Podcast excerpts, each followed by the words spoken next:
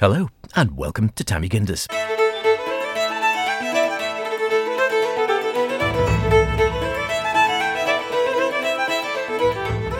Lots more things to ponder this week, including the man without whom we would not really have the wonderful collection of heritage items that we do. We have more, would you believe, on ball lightning. Who would have thought there's such a connection with ball lightning in the Isle of Man? And I've got another little challenge for you. It might work, it might not. Who wonders? We're always wondering on this programme, Ta Mee Gindys. I wonder it is what it's all about. Pretty much anything goes. Great name for a radio show and uh, great fun to do because, frankly, there are no borders and anything anything fits in if it's something you wonder about. Exactly. Can I just correct you on something? Oh, though? go on, go the on. ball lightning is loosely connected to the Isle of Man insofar as it's a, with a person who now lives in the Isle of Man, but it wasn't actually seen on the Isle of Man. So does, does that count? Are we still okay with it? Uh, well, yeah, we'll have to be. We're going to do it. All right, then, let's do it. Here we are then with a little follow on from last week's Ta Mee Gindys when we were talking to Adrian Cowan from the Met Office about ball lightning. And this came about because there was a conversation with Norma Cowell who described what she saw when she was in a car with three other people. They all saw the same thing this ball of lightning. Mark Tiley, I had never heard of this before, but I mentioned ball lightning to you, and immediately you had a story. Well, yes, because one of my uh, very elderly relatives, sadly no longer with us, she was my, and I'm going to get this right, she was my father's cousin. So I always called her a great aunt. It, it doesn't matter. But she lived to be 99, just missed her 100th birthday, and one of the longest living Tileys back in the day, her name was May. Uh, God rest your soul, May. But she was also a diarist and wrote the family history from her side, from my dad's side. My dad was useless like that, did nothing. But she was brilliant. And this story has been around, I think it was in the early 1800s, because she was told it firsthand by her granny, who was part of the story. Anyway, an elderly Tiley was in a bed uh, in a little cottage somewhere near Oswestry on the North Wales border, because that's where my lot all came from originally on my dad's side. And ball lightning came down the chimney, hit the grate, because all the bedrooms, as you can imagine, had a fireplace, in all the rooms did, and then bounced across, hovering, and hit the iron bedstead that the dear old lady was in. Now, it didn't kill her. Because I don't think she was touching it or anything. She was just literally spellbound. And a huge boom all the people downstairs heard it, rushed up, and the woman that rushed up would have been my great aunt's granny as a kid. And this woman was able to describe what happened. And it was just one of those things. And ball lightning, there's so many weird reports, aren't there? I mean, you must have got this when you were doing last week's show. Well, looking into it, yeah. I mean, and Adrian Cowan said he has never seen it. Uh, none of his Met Office colleagues have ever seen it, but he is a believer. Yep. Anyway, that's what happened then. Spool forward about 150 years. My father, who used to work in the centre of London, was coming back out west over the Hammersmith flyover, and his car got struck by lightning, regular lightning, in the pouring rain. He said there was a huge purple flash, but of course, being so wet, it just went boom straight through the car into the road and gone. He was fine. Uh, so I'm just waiting for my turn. If there is any ball lightning, would you be able to take your phone? You know, you've got to be quick, haven't you? Yeah. Got to be quick. Of course, I would. I mean, it just sounds almost supernatural, doesn't it? I mean, can you imagine that woman sitting in her bed, what she must have thought was going on? She had no idea. She had no idea. But it didn't just it didn't just go bang crash. She saw it enough to describe what she saw because it came down, hit the grate, moved almost slowly towards the bed, and then boom, the whole thing went through the bed. Mark Tiley, I bet there are other family stories that you could share with us. If you ever want Waking the Dead as a theme, I've got one of those. Again, from my lovely, lovely May Tiley. It's all written down. I'll share that with you one day. Oh, Wow. I've had a um, I've had a little preview of that one. Terrifying. Really? Mm-hmm. Do we need to come back at, in a future series? I think we do. And actually, now, you might remember if you were Ta Mee Gindys listeners. Gosh, when did we start this? Must be nearly sixteen years ago. More years ago yeah. than you like to think, really. Um, there was a story that we did about a grave in Malew Church, which is loosely connected to what Mark was referring to there. Does it have chains on? That's the one. Uh, yeah, Matthew Halsall. Oh. Yeah, yeah, the mystery of that one. I'm I'm just amazed for something which is such a rare phenomenon, and that with precious little effort, realistically, we sort of came across it. We floated the first one. We had two comments off the back of something, and then another comment as well. Mm-hmm. you think this is something which is as rare as hen's teeth, and yet just in the confines of Manx Radio and our immediate associates, we found several people who actually have stories to tell associated with it. Amazing. Uh, but yeah, ball lightning. And it's interesting, I think, Mark's story because it happened so many years ago. Because you might have thought, well, it's a modern day phenomena because of all the electricity and everything in the air now, but it seems not. It does indeed. Uh, if you have any thoughts or any stories for a future series of Ta Mee Gindys, we'd be intrigued to hear, particularly if you would come and have a little chat with us about it. Who knows? We could have a ball lightning special. Beth Espy at manxradio.com, Howard Caine with an E on the end of Caine at manxradio.com. We would be delighted to hear from you.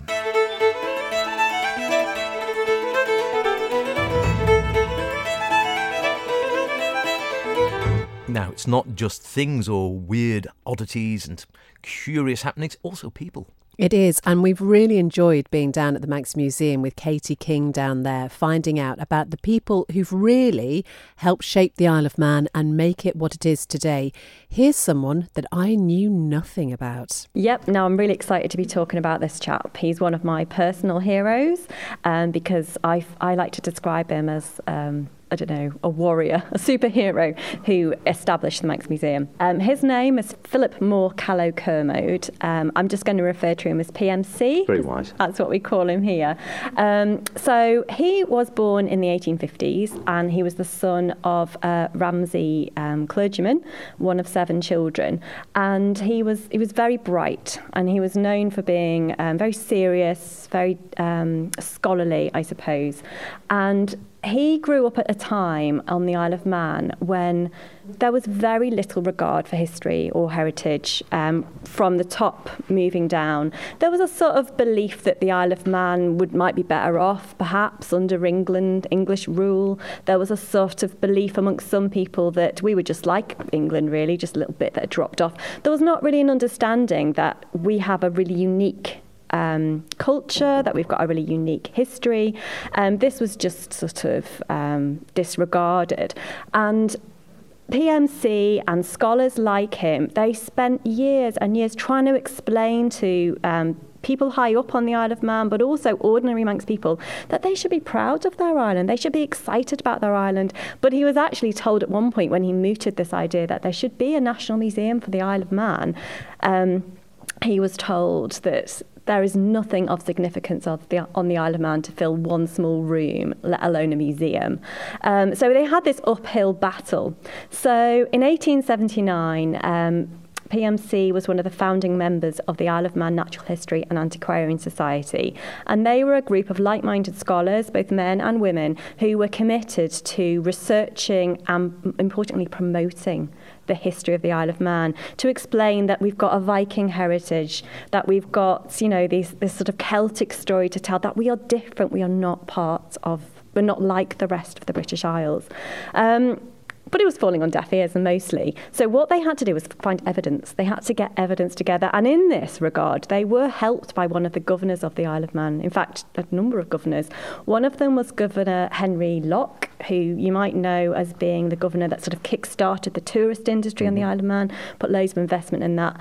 He recognised straight away that the, that the landscape of the Isle of Man was beautiful and must hold secrets. So he commissioned the first archaeological, professional archaeological survey into the Isle of Man and which was started to show that these lumps and bumps might reveal clues.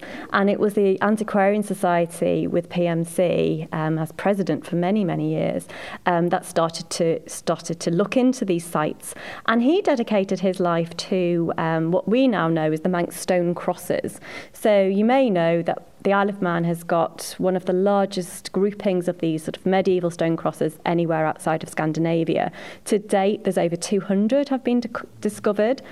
but in PMC's time, these stone crosses that were carved in the Viking Age and earlier were being terribly sort of um, vandalized, I suppose, in the landscape. So farmers would, there were big, big lumps of stone, so farmers would pull them down and use them to prop up a, a hedge.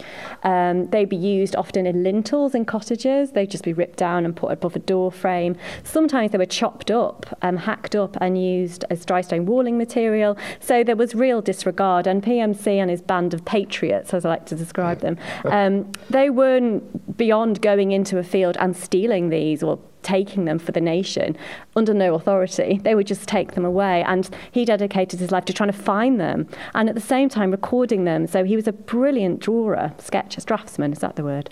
Um, so he drew all these intricate details on these crosses so that we could start to understand the language and the runic writing and the Ogham writing.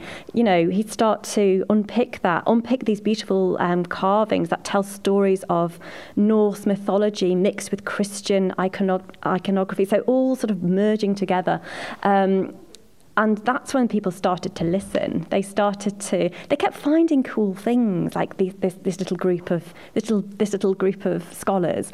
Um, and finally, government started to take notice. And in 1886, the Manx Museum and Ancient Monument Trustees were formed. And that trustee body's goal was to protect and preserve the ancient monuments of the Isle of Man. So now they had um, legal authority to seize these assets and stop them being vandalised and damaged. Um, another governor that helped, now we're coming into the sort of turnover of the of the end of the 19th century was Governor Henniker, and he was really angry that we there's a quotation in the Museum 100 exhibition where we're stood that we are constantly losing not only antiquities but specimens connected with the island. So if you found a very cool piece of Viking age treasure, you could just sell that, take it off island. There was no there was no repository for these sorts of things. Um, and likewise, PMC in that same era is saying, when will Manx people realise that these monuments, so few in number, are of priceless value, and that their beauty and their interest should be our greatest pride to preserve? So um, people are starting to listen. And that's where this little object here, this very unassuming object, tells its own story um, about the history of the Manx Museum and PMC. Ooh the little object. We shall find out more about the little object in a moment. Absolutely. I always have to keep thinking it is PMC, not PMT. I always sort of think my mind keeps wandering off. I had never reason. thought that. Sorry, it just must be me. Uh, now, listen, uh, you are listening to Ta Mee Gindys, Beth and H with you, by the way. Another little weird challenge. I saw something the other day. All you know, you get loads of this stuff online, don't you? And a guy was saying, "Here's a good trick for you. Uh, get a pack of cards, which I happen to have here. Okay. Okay, take them out." And he says you can give them a bit of a shuffle or whatever, and then you say to your mate, which is you in this case. Um, you say, right, yeah, I'm going to magic these cards, I'm going to shuffle them up, and you can shuffle them if you want, but whatever, mix them up like that. I'm not a very good shuffler. And then you say, right, pick a couple of consecutive numbers between 1 and 10. So have we picked ones? Six and seven. Six and seven. Okay, so six and seven. And I say, right, magically, uh, you will find now that in this pack of cards when I give them to you, six and seven will be together. Okay, pass them over here. okay, so um, in theory, right, here we go. So there's a six. No, that's next to a three. There's seven there. There's a six. No, it's next to a nine. Okay, two more chances. There's a six. No, it's next to a king. Um, and where's the other six? I'm going to be honest. Eight. I'm going to take the jokers out. So if we try it again, um, no, no. no. The, si- the six next to ten. Right. Do you know what? I'm going to shuffle them. Go on then. Okay. Right there we go. And you're going to think of Okay, ready? Right, you give them a quick shuffle, and I will say um, nine and ten. You're going to say nine and ten, so I'll just give it one more little shuffle. One more, yeah. One that you can tell she's been working down the uh, playing poker again in the newsroom. okay, here we go. Right, so we're looking for nine and ten together. Correct. There's ten with a two. No, this is honestly possibly one of the most underwhelming challenges I think we've ever had. No. Well, just go, you never tell with these things. Uh, the idea was that statistically, he claimed this bod. Uh, the, the, chances are nine times out of ten you'd get the two together. And like the first time I did it, I thought, wow, he's right, it worked. And then every time I've done it since, it hasn't. So I think it's actually one of those ones which, no. is, in actual fact, is utter bunkum. Uh, a load well, of rubbish. I'm glad you didn't waste time on that and you know wonder. go out and do your entertaining with people and thinking you were going to wow them because that's wowed no one. Yeah, well, I'm not going to be a magician then. Well, there we go. There's one we've uh, debunked. That one doesn't work if you see that online. Utter, utter rubbish. Should we hear more about PMC? Yeah, go on. Let's do it. So we're looking at a little tiny silver coin, um, and it f- comes from the Ballaquayle Viking hoard. This was the first Viking treasure hoard ever found on the Isle of Man. It was found in 1894, just down the road from here. Some builders were um, preparing the ground for the foundations for a new house, and they kept coming across all this like rusty old metal, these scrappy bits of metal. And it was obvious to them that they were coins, but they were all horrible. So when they picked them up, they'd crumble. So they were just sort of chucking them out on this scrap heap pile. And then they found like a bangle that they thought was probably copper. So that might be worth some money. So they put that in a separate pile. And I don't understand how this came to be, but at some point, somebody thought it might be something significant, this, this bits of metal that are being dragged up and PMC Kermode was called in to inspect the site. And he was known as the island's greatest sort of scholar in the history of archaeology and stuff. So he was called in and he said, "Oh my goodness, this is you know this is like Viking age treasure. You've got to stop, stop digging. Where's the rest of it?" Um, and it transpired that a lot of it had been taken to the tip. They they estimate about a thousand coins were lost before um, was stepped in. There's also a lot of evidence that some some of it was stolen.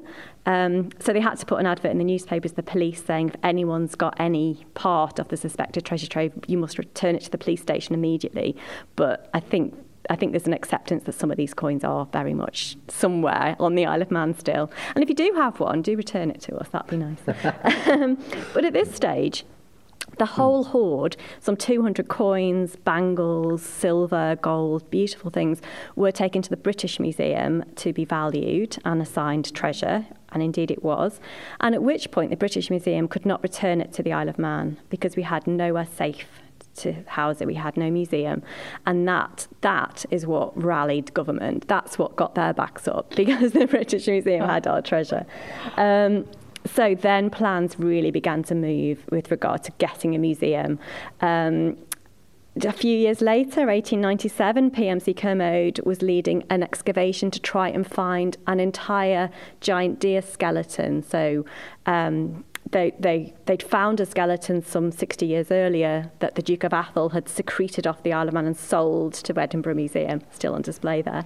Um, so we wanted our own deer. So um, there's these beautiful deer, this megafauna. These skeletons were known to be on the island, so they kept finding a bit of antler here and a, you know and a bone here. But eventually, in 1897, PMC and his team found an entire skeleton at St John's. This caused so much excitement on the Isle of Man. So. Um, there was nowhere to display it. So people were like, we want to see it, we want to see this treasure. So Governor Henniker granted Castle Russian to the Manx Museum and Ancient Monument Trustees as a temporary museum while they found somewhere else. And that opened in 1905. And there's some photographs on the wall in our Museum 100 exhibition of the deer in the what we now call the presence chamber. Goodness knows how they got it in there. Um, And the giant deer itself was put together by one of the experts from the Natural History Museum in London that, that worked on dinosaur reconstruction. So it's been, it was very well put together. So you can see some of the sort of artifacts and specimens that were there.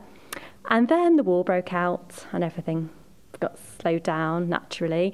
Um, and then just after the war, this building where we stood now, the, Manx, um, the Nobles Hospital building as was, was empty. So it was very uh, evident to everybody that this building was too small um, for a hospital. So they opened a new hospital on Westmoreland Road that I'm sure a lot of you remember. And um, this building was empty. So they negotiated with the Henry Bloom Noble trustees. Henry Bloom Noble himself had died at this point, and this building was gifted to the people of the Isle of Man um, to build the first Manx Museum for the history of people of the Isle of Man. And it finally opened in 1922 it's an amazing story. And what struck me is, and, and as a, an historian yourself, why do you think before, prior to sort of 1890, 80, 80, 80, round about there, there was absolutely no interest or value attached to the island's cultural heritage? It seemed that, as you say, no one seemed to give a monkeys. Was it just the changing times, or I what think, was it? Yeah, I think exactly that. I think it was a changing time. Prior to that, the century before, the 18th century, there was huge pride in the Isle of Man being different. Um, and I guess with the Act of Revestment in 1765, when the Isle of Man was given to Westminster, the end of the running trade or smuggling or whatever you want to call it, the Isle of Man had to change quite a lot. Um, it actually strengthened our own government. We, we didn't have this sort of the Duke of Atholl sort of dominating us. It, it gave our own government an opportunity to develop and forge our own future. Um, and I guess people's preoccupation, particularly if you're thinking for the ordinary Manx people, their pre- preoccupation was survival. Um, they, you know, they're not going to sit around worrying about Viking treasure. Um, and in terms of the elite, their priority is making money mm. and making the, and labelling the Isle of Man to succeed and develop.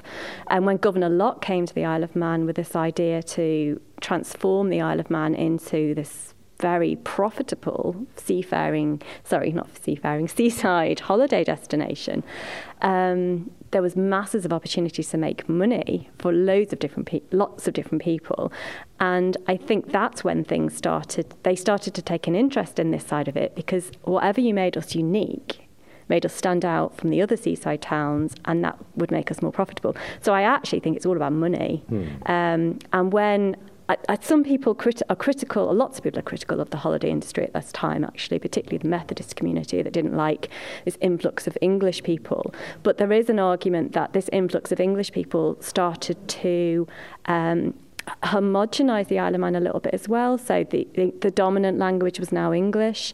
People were mixing with people from England all the time, whereas they perhaps hadn't done before.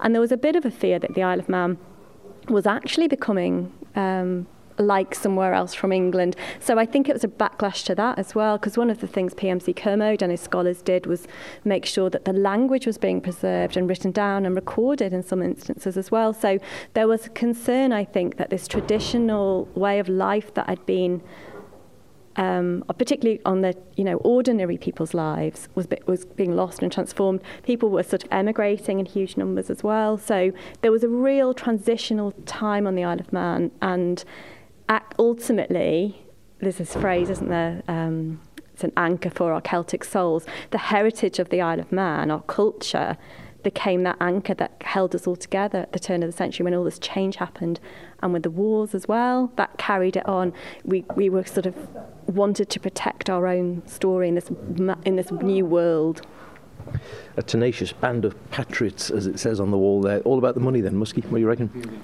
Yeah, what an incredible story. And just looking at the photograph here of PMC, and you just think one person and his spark and his belief in how important things were have led to where we're standing today. Gosh, that was poetic, Beth. It was uh, very smart, was, that, wasn't it? Fascinating. Thank you so much to Katie King for the time that she's taken over the past few weeks to tell us about the people who've really shaped the Isle of Man and made it the what it is today. Quick delve into my little book of Laxey. Go on. Go on this is the headlines. Uh, so, okay. Right. February the 2nd, 1884. It has been rumoured for some time past that a couple of footpads were frequenting the Deads for the purpose of robbery, and that two young women, when returning home from a late service, were accosted with the somewhat unusual demand your money or your life. It was further reported on Tuesday morning that Kane, the local policeman, had secured the said highwaymen and marched them off to Douglas. you know, I didn't think we had highwaymen on the Isle of Man. Maybe the pub in Peel's right after all this time. Right, very quickly, if we don't hang around too much, uh, I found a cassette from the archives, so uh, bear with me. Here we go. Push the button. Push the button. Uh, what do we got? remember very clearly we were in Plymouth, and the whole of Plymouth Sound, which those who have been there will remember is one of the most beautiful harbours in England, was absolutely full of landing craft, all American, because they were heading for Utah Beach, was one of the western beaches, and they seemed to be living in these very uncomfortable craft, uh, what seemed days to us, and as you know, there was a certain delay because of the weather at one moment, and um, I recall um, on the eve. It's a fantastic voice. I think it's not marked, but I think it's Sir Nigel Cecil we talked about, a governor earlier on. Wonderful voice, that you say. Talking about his part in the war. Gosh. How lucky we are to have these at our fingertips. There they are, even if they're not labelled. That was a good delve. Okie dokie, we might see you shortly. Look after yourselves. Take care, bye bye.